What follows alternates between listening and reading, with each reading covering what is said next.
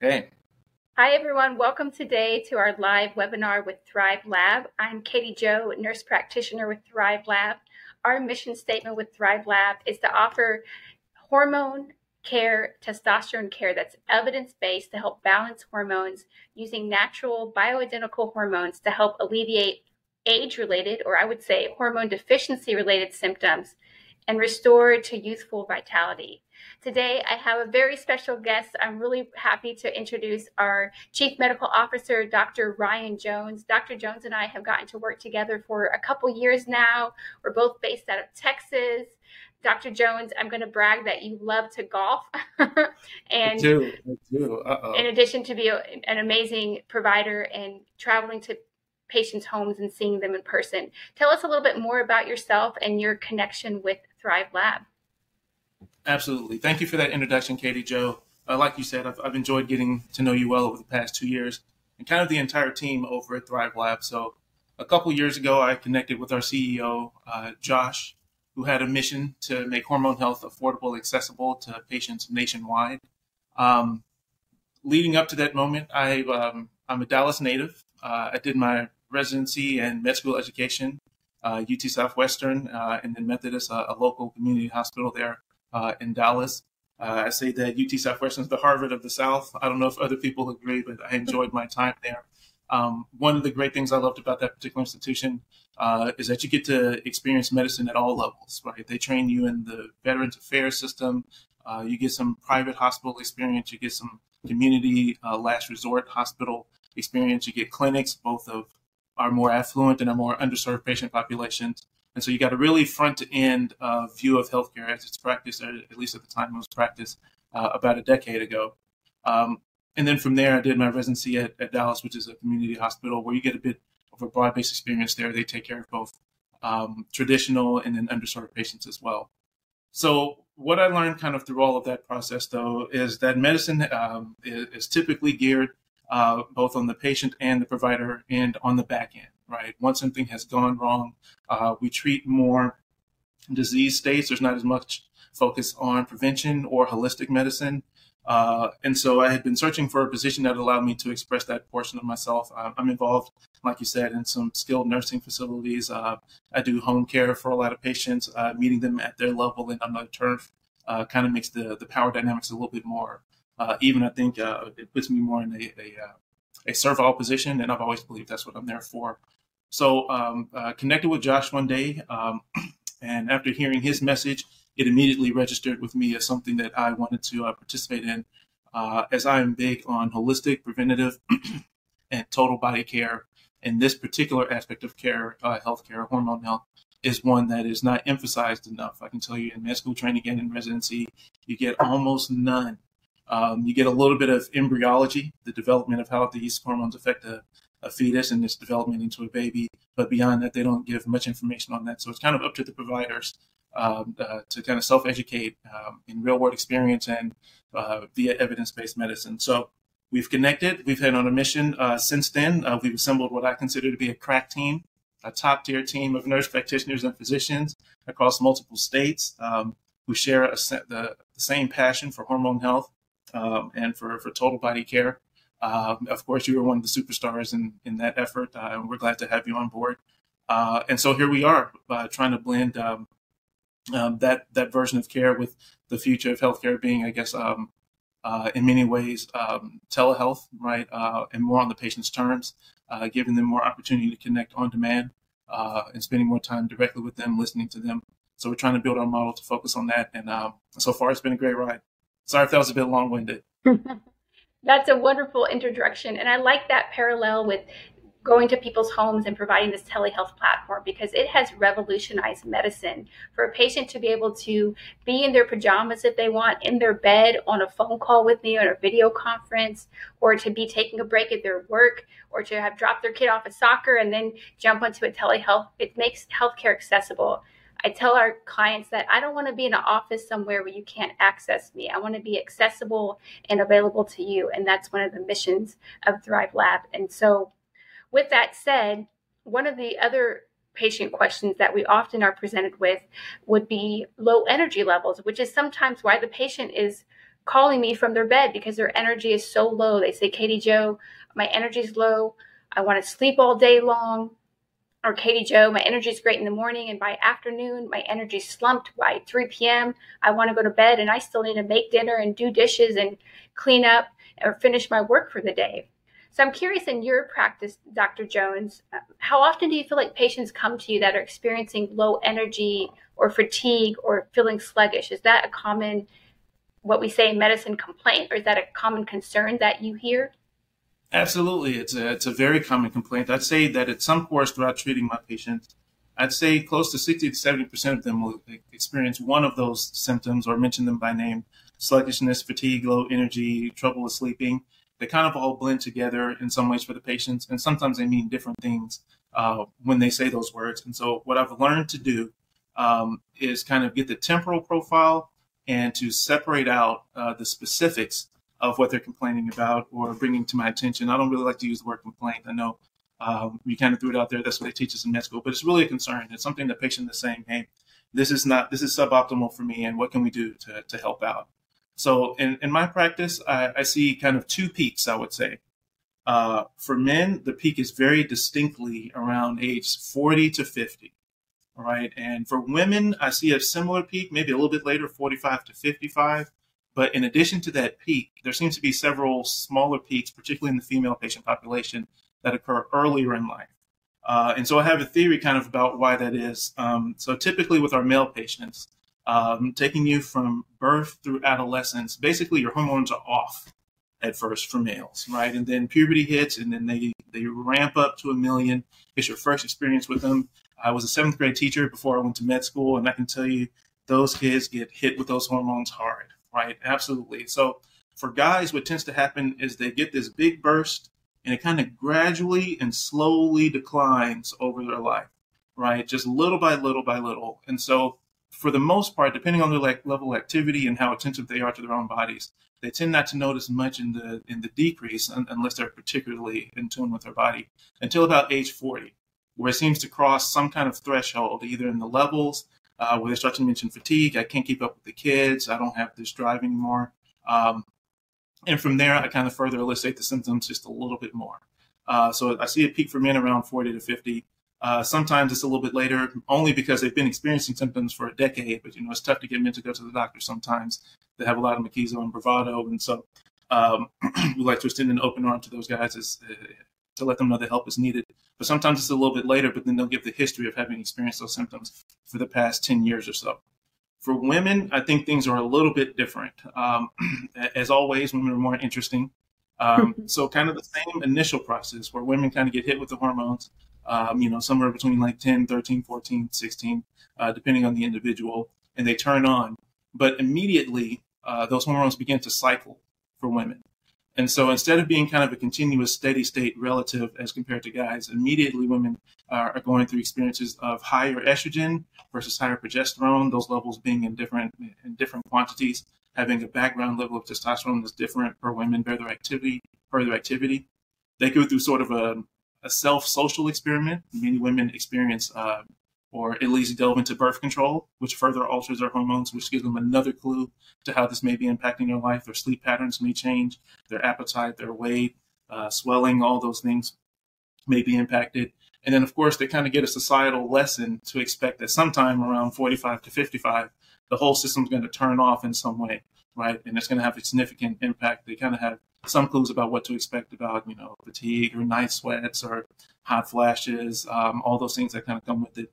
And so even though I see the biggest peak, perimenopausal, menopausal, slightly postmenopausal, there are those smaller peaks that occur earlier.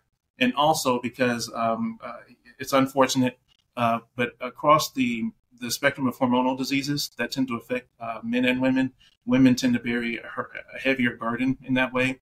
Thyroid disease tends to affect women more. Um, uh, things like depression that uh, tend to affect women more, which can also be hormonally related. Um, they have a second, they have a kind of a set of conditions that men uh, won't experience PCOS, endometriosis. And so all those things they know are related to their hormones. So it tends to cause them to seek care uh, sometimes earlier and more frequently than guys otherwise would. Uh, so that's kind of the, the, the long-winded answer to that.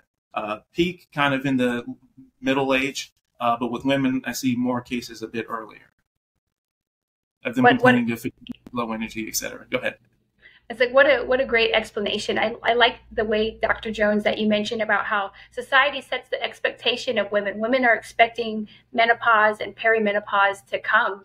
There's a theory, it's called the grandmother theory, and there's a, a couple species of mammals outside of humans. I think one of the, the species is a type of whale that women and men live beyond the reproductive prime. Mm-hmm. Most mammalian species, after your reproductive time and you've spread your seed onto the next generation, you die. But with humans, the grandmother theory is that we need to stay around as grandparents to help nurture that next generation of our grandchildren. So whether or not you choose or have grandchildren, we know that this is one of the supporting factors that why we end up living decades past our reproductive time time oh, our yes. life. Absolutely. I think it's a fool to just ignore the wisdom that a person can accumulate in that time. So I, mm-hmm. I have a special place in my heart for our, for our senior citizens uh, on the extreme end, and for the people who have just been through more life experience, uh, kind of than myself. I, I, take everything they say with a with a bit extra uh, of gravitas. So with these um, grandmother theories, but it's primarily focusing right now on the sex hormones. There's some other hormones that many of our clients will bring to the table that I like to discuss as well.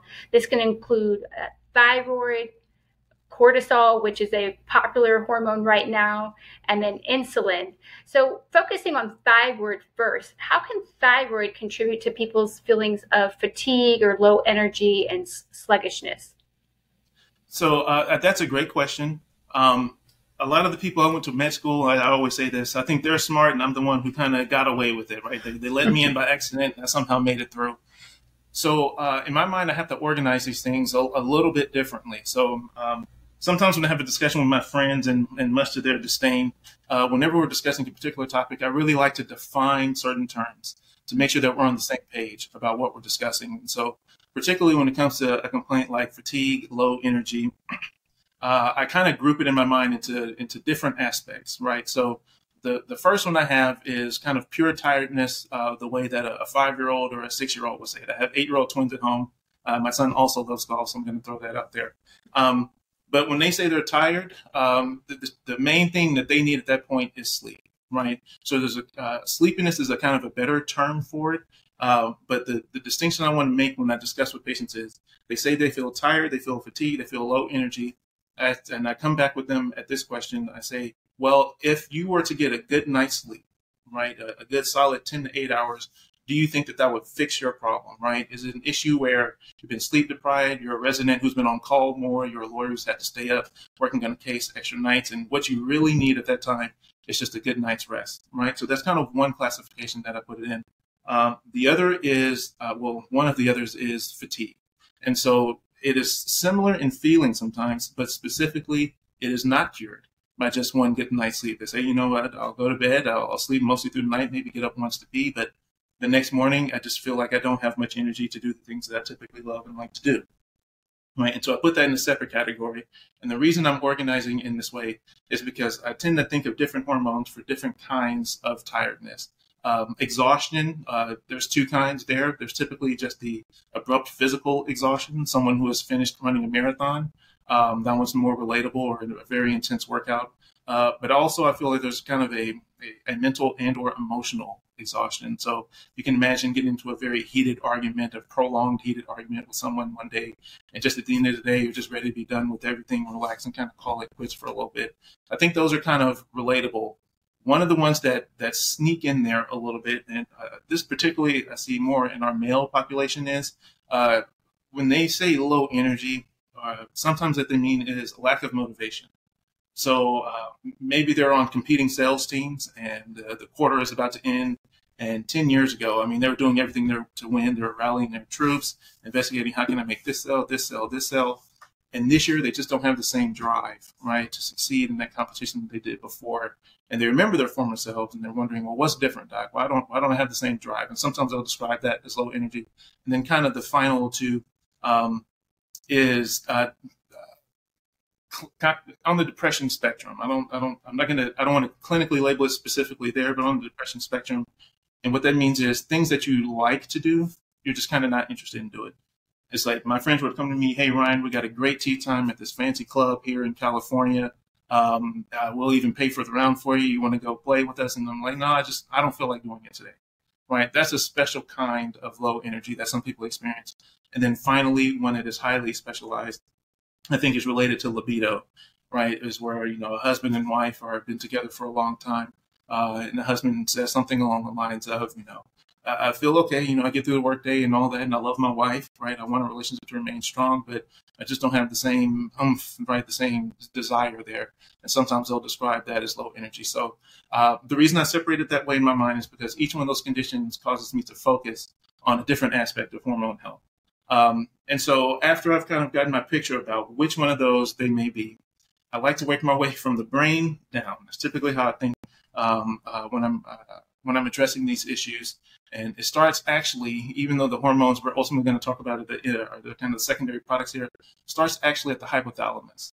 And the reason I like to focus on the hypothalamus is because it's a part of your brain, uh, and I think everyone knows that. But I think the part that really needs to land with some with some practitioners, particularly, is that it's mostly made of neurons, right? And it is directly connected to the rest of your brain.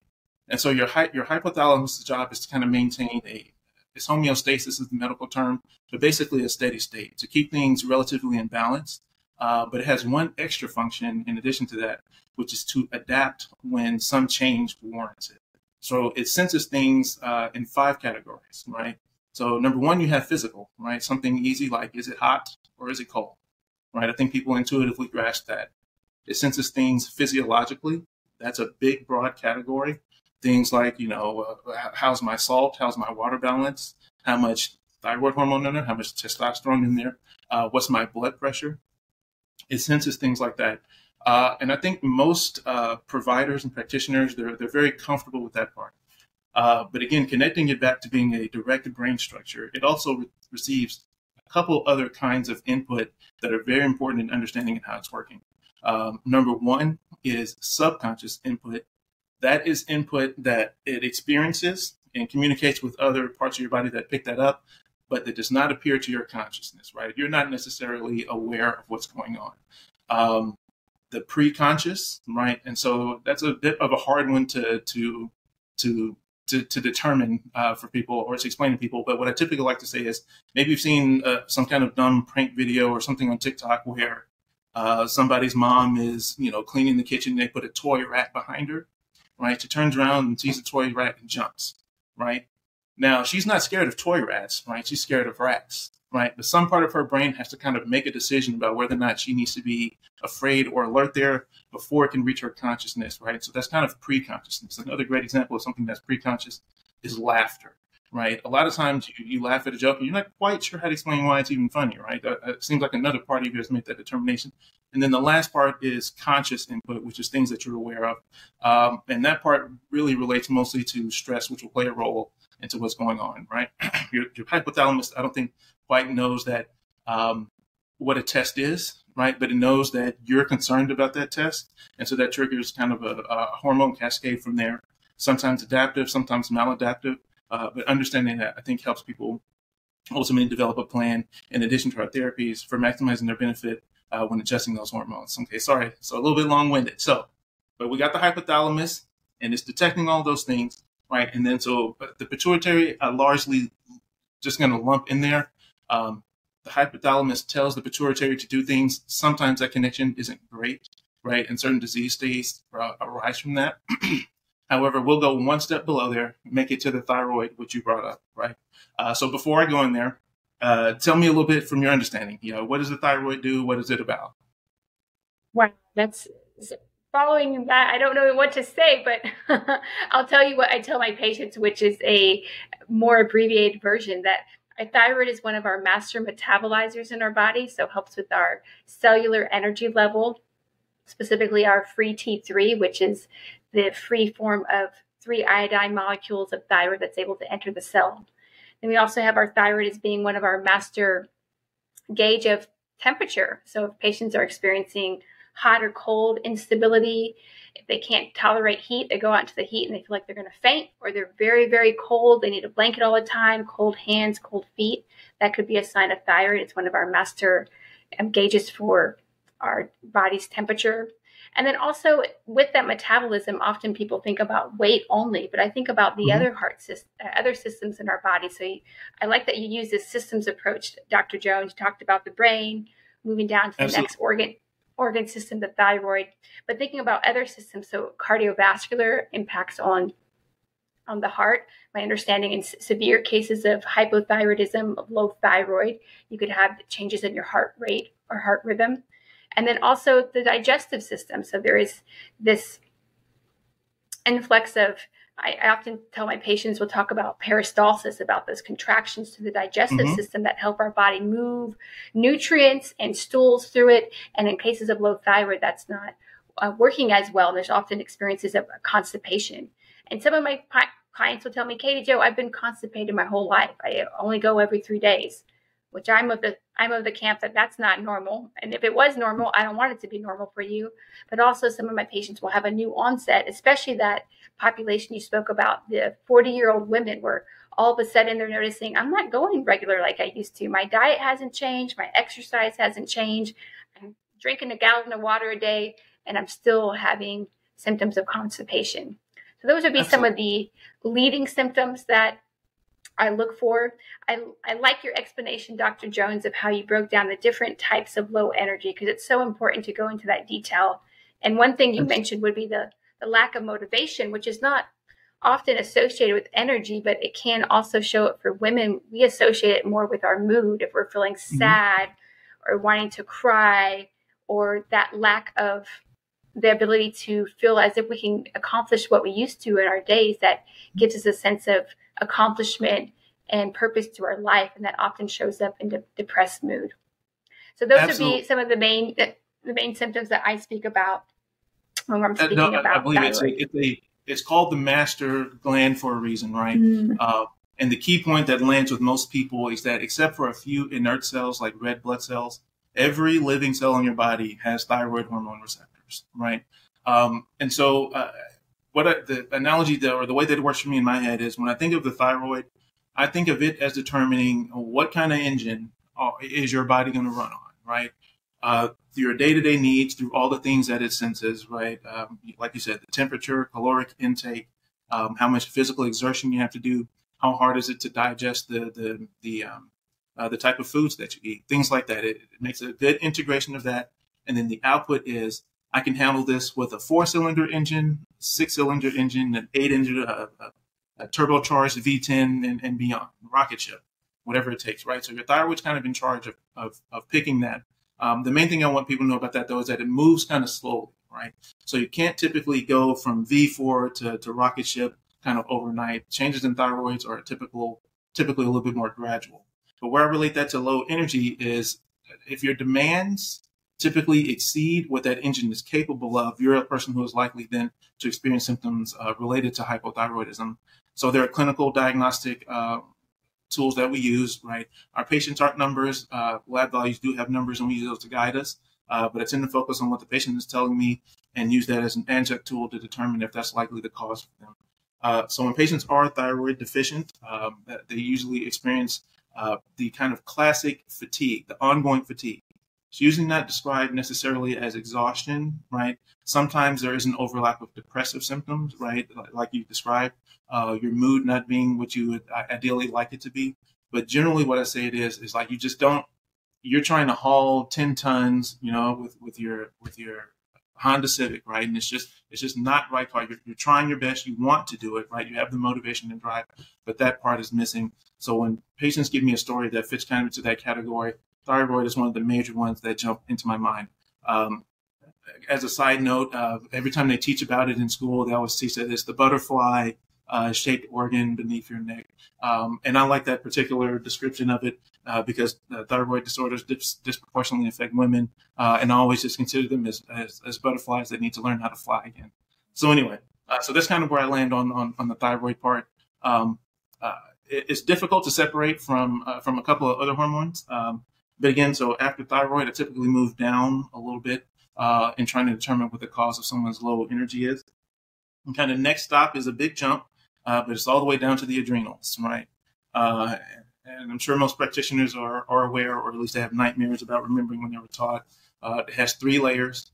The outer layer that's responsible for hormones that really do things like um, uh, salt and water balance, right?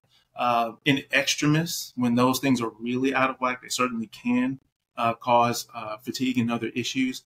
That is one that just immediately jumps out on the labs, though. Typically, it doesn't take a lot of investigation. If you see someone, you know, with a salt of 125 or something like that, um, can you, you might you can ask the hormone questions, the remaining hormone questions, I think later, but you're certainly going to treat that a little bit first.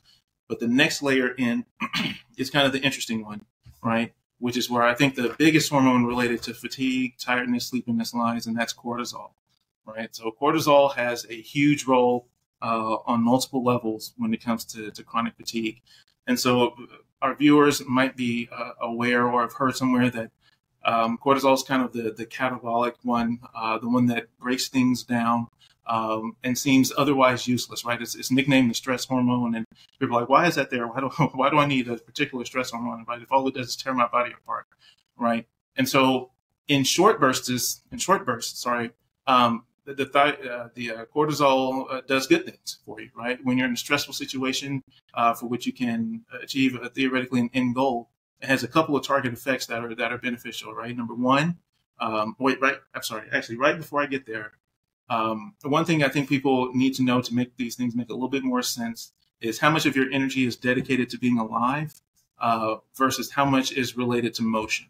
I think people tend to think that the things that they do throughout the day, putting on their backpack, walking work, typing, sitting, dancing, take up a significant portion of, of your energy. And it kind of does. But the total amount there is typically between 15 and 20% of the calories you have taken in in a day are related to the things of physical activity, right?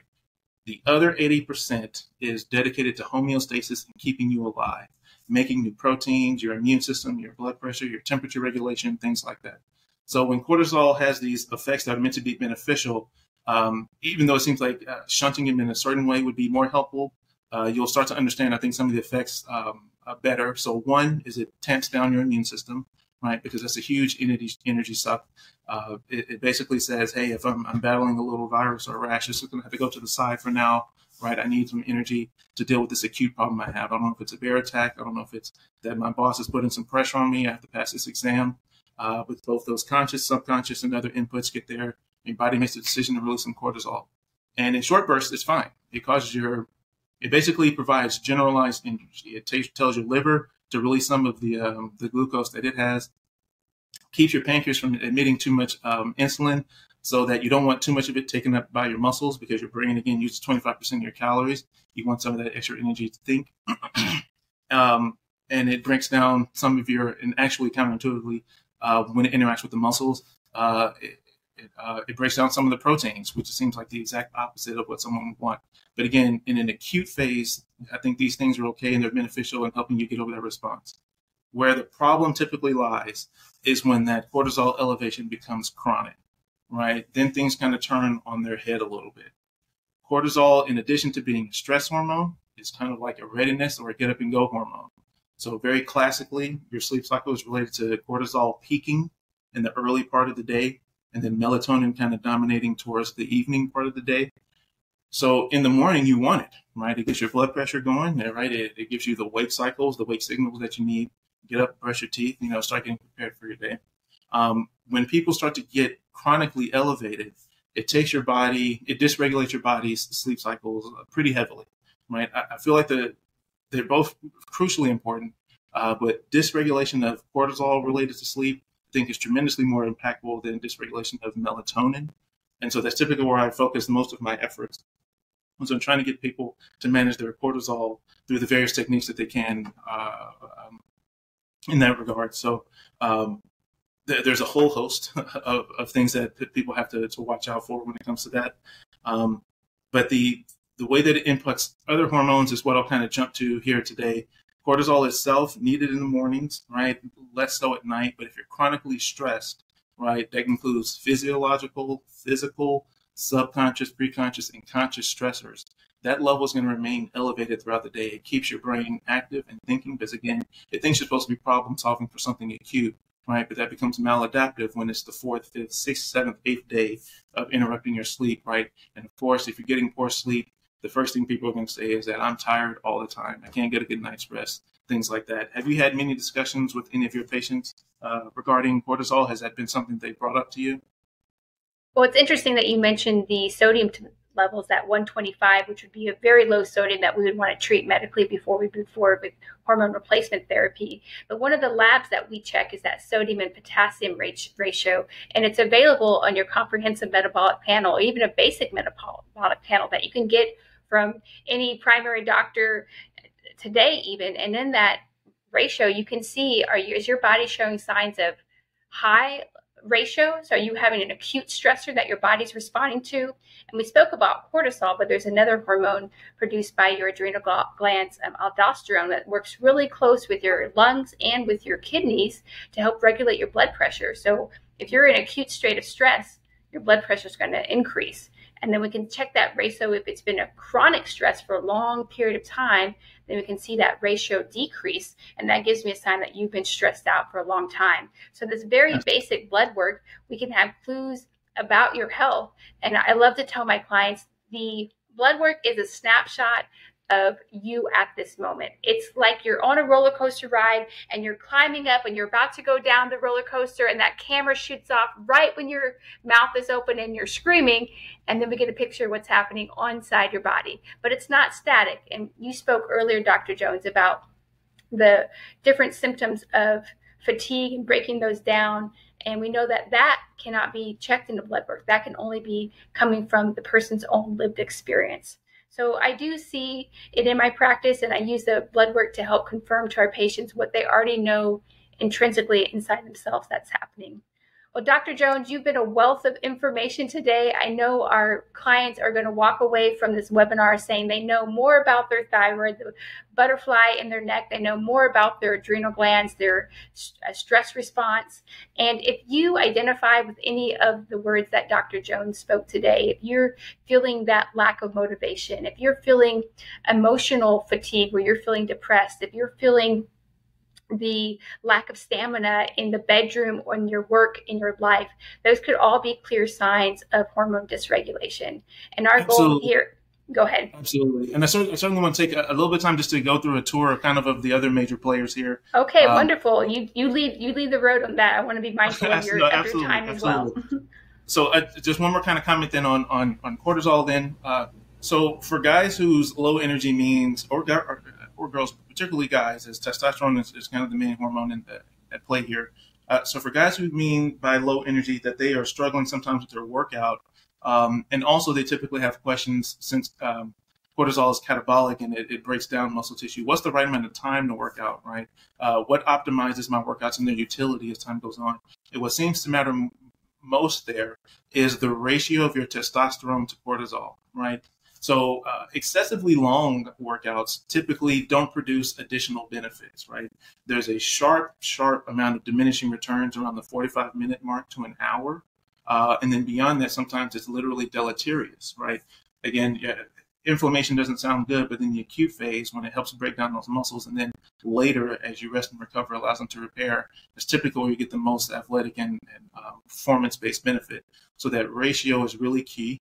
Um, the hormone uh, testosterone is the other part of that balance, however, and that is one that uh, via various mechanisms our patients may try to boost naturally, dietarily, uh, healthy lifestyle and living, but ultimately through a variety of factors, um, some environmental, uh, some genetic, uh, some related to age. They just can't get that level quite up to what they, they want it to be. And of course, that's where we can step in and help them out a little bit more. Um, just can take our step down then from the adrenals to the to, to kind of the next level um, uh, is the the gonads, both male and female. I always consider guys to be a little bit easier because there's there's one major major player there, which is testosterone. DHEA plays a significant role as well. But when it comes to energy, I, think t- testosterone typically um, is, is more of a prominent feature. So that ratio certainly is important, right? You want your testosterone to be relatively high. You want your cortisol to be low. Uh, and cortisol uh, being low is related to sleep cycles and stress management. So those are two key areas you're going to want to uh, focus on and try to maximize the benefit there and help get your energy back. Um, so I do want you to exercise, right? Being sedentary is kind of the worst of those things, right? But there certainly is kind of a peak um, at which the benefit seems to occur. Now, I also want to say if, if, something's not broke, don't fix it, right? If you're out there it for two, three hours a day and you feel the best you ever had and you're, you're happy with your performance goals, by all means, keep it up. Uh, we can continue uh, with supplementing testosterone as needed. Um, but then there's a, a couple of uh, big other ones, and that's related to the females. Um, progesterone and estrogen in their relation to sleep, I think is kind of the biggest um, con- contributor. And then there's the direct effect of estrogen on metabolism, which I think is the next biggest factor when it comes to the energy that women experience. So, um, obviously, when women are cycling, they get very in tune with the fact that they feel different at different times. And for some people, depending on their exact physiology, one phase actually typically might be better than the other. So progesterone being high is, is typically what's called GABAergic. GABA is one of the neurotransmitter that kind of calms the brain, shuts it down, helps you get a good night's sleep. Um, and so uh, high progesterone levels in the second half or the, the later phase typically can be associated with better sleep for someone. However, the decreased estrogen leads to a whole host of symptoms that they themselves, even if not directly impacting sleep, um, uh, hormonally in that way, due to the, the effects that they cause your body, can disrupt, right? You know, your bloating, your mood swings, things like that. So it really is a, about a balance and a fine tuning. And of course, having an expert uh, in that, like yourself or any of our other excellent staff, is really key because they have the, the experience and wisdom uh, to help you find those right balance in that number um, as time goes on. For our older women, where typically the um, uh, uh, once menses has stopped, um, and progesterone is kind of the only one hanging around, albeit sometimes in, in lower levels, and the estrogen has dissipated. Um, progesterone tends to help um, by giving it in burst doses, particularly closer to night. Um, the, the, topicals tend to absorb a little bit slowly, and while that's okay, um, it rapidly absorbs when you take it orally and has more of that GABAergic, you know, sedative effect. Helps women get a better night's rest. Um, and then, of course, uh, the estrogen is kind of the other part of that in getting sleep um, um, ideal. Uh, but one thing I think to, uh, to just to, to kind of round that off um, is that the estrogen is kind of a direct metabolism booster. Uh, progesterone uh, releases uh, energy from fat cells, which sounds good, and that's fine, but that's a limited return. Typically, estrogen, kind of like thyroid, but not quite, kind of gets the whole machinery turned on and keeps your energy levels high. So many women feel the estrogen replacement gives them the, the jolt of energy uh, that they need. Um, women have all the, the, hormones, and so do men, albeit in different ratios. Uh, testosterone also is very effective at boosting metabolism uh, in women by increasing muscle mass and mitochondria density and function. Um, so that's a kind of a, a, last area for them to look. Um, so I know it's kind of a whirlwind tour there. I'm sorry, I could say a million things about each one of these hormones. Um, and for the patients who land at my doorstep, I certainly will take the time to explain each one of them should they have the time and the interest. Um, and I'll make future appearances, obviously, to clarify some things as, as people may have some questions there. I know I tend to, to try to say a lot, but um, as a, as a 50,000 foot view, that's kind of my, my view on hormones um, uh, and the benefit that our company can provide to those who are experiencing any of those symptoms uh, in any of those categories, right? You know, the fatigue, the, the loss of that edge and that drive, the low energy, the trouble with sleep, all of those which kind of fall under the umbrella of low energy. Wow, Dr. Jones, thank you so much for your time today and for explaining from the brain down to the thyroid, down to the adrenal glands, down to our reproductive glands, the gonads, the ovaries in women, the testes in men, and showing how those are all interconnected.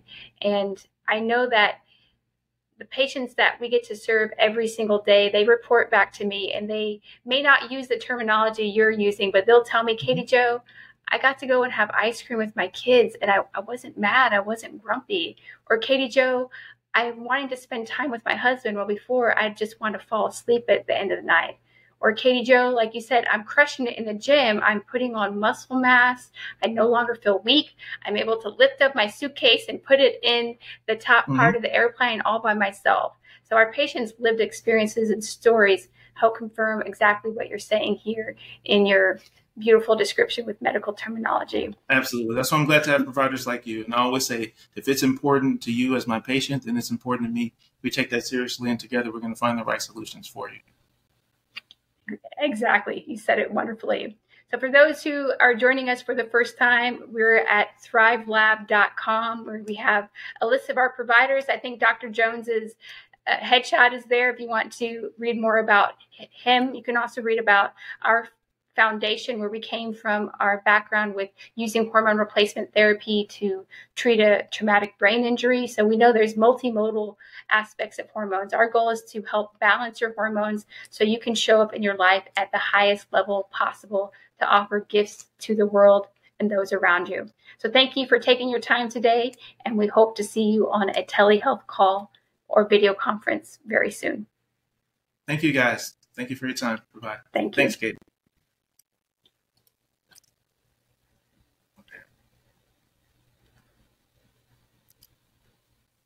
So sorry. So did we reach out to Taylor? She's on here still. She's she's mentioned waiting for it to upload, but I'll send her a quick message. Okay. Oh, she, I see it says ninety nine percent. Okay. It, I've been watching that throughout the video. I, I don't know exactly.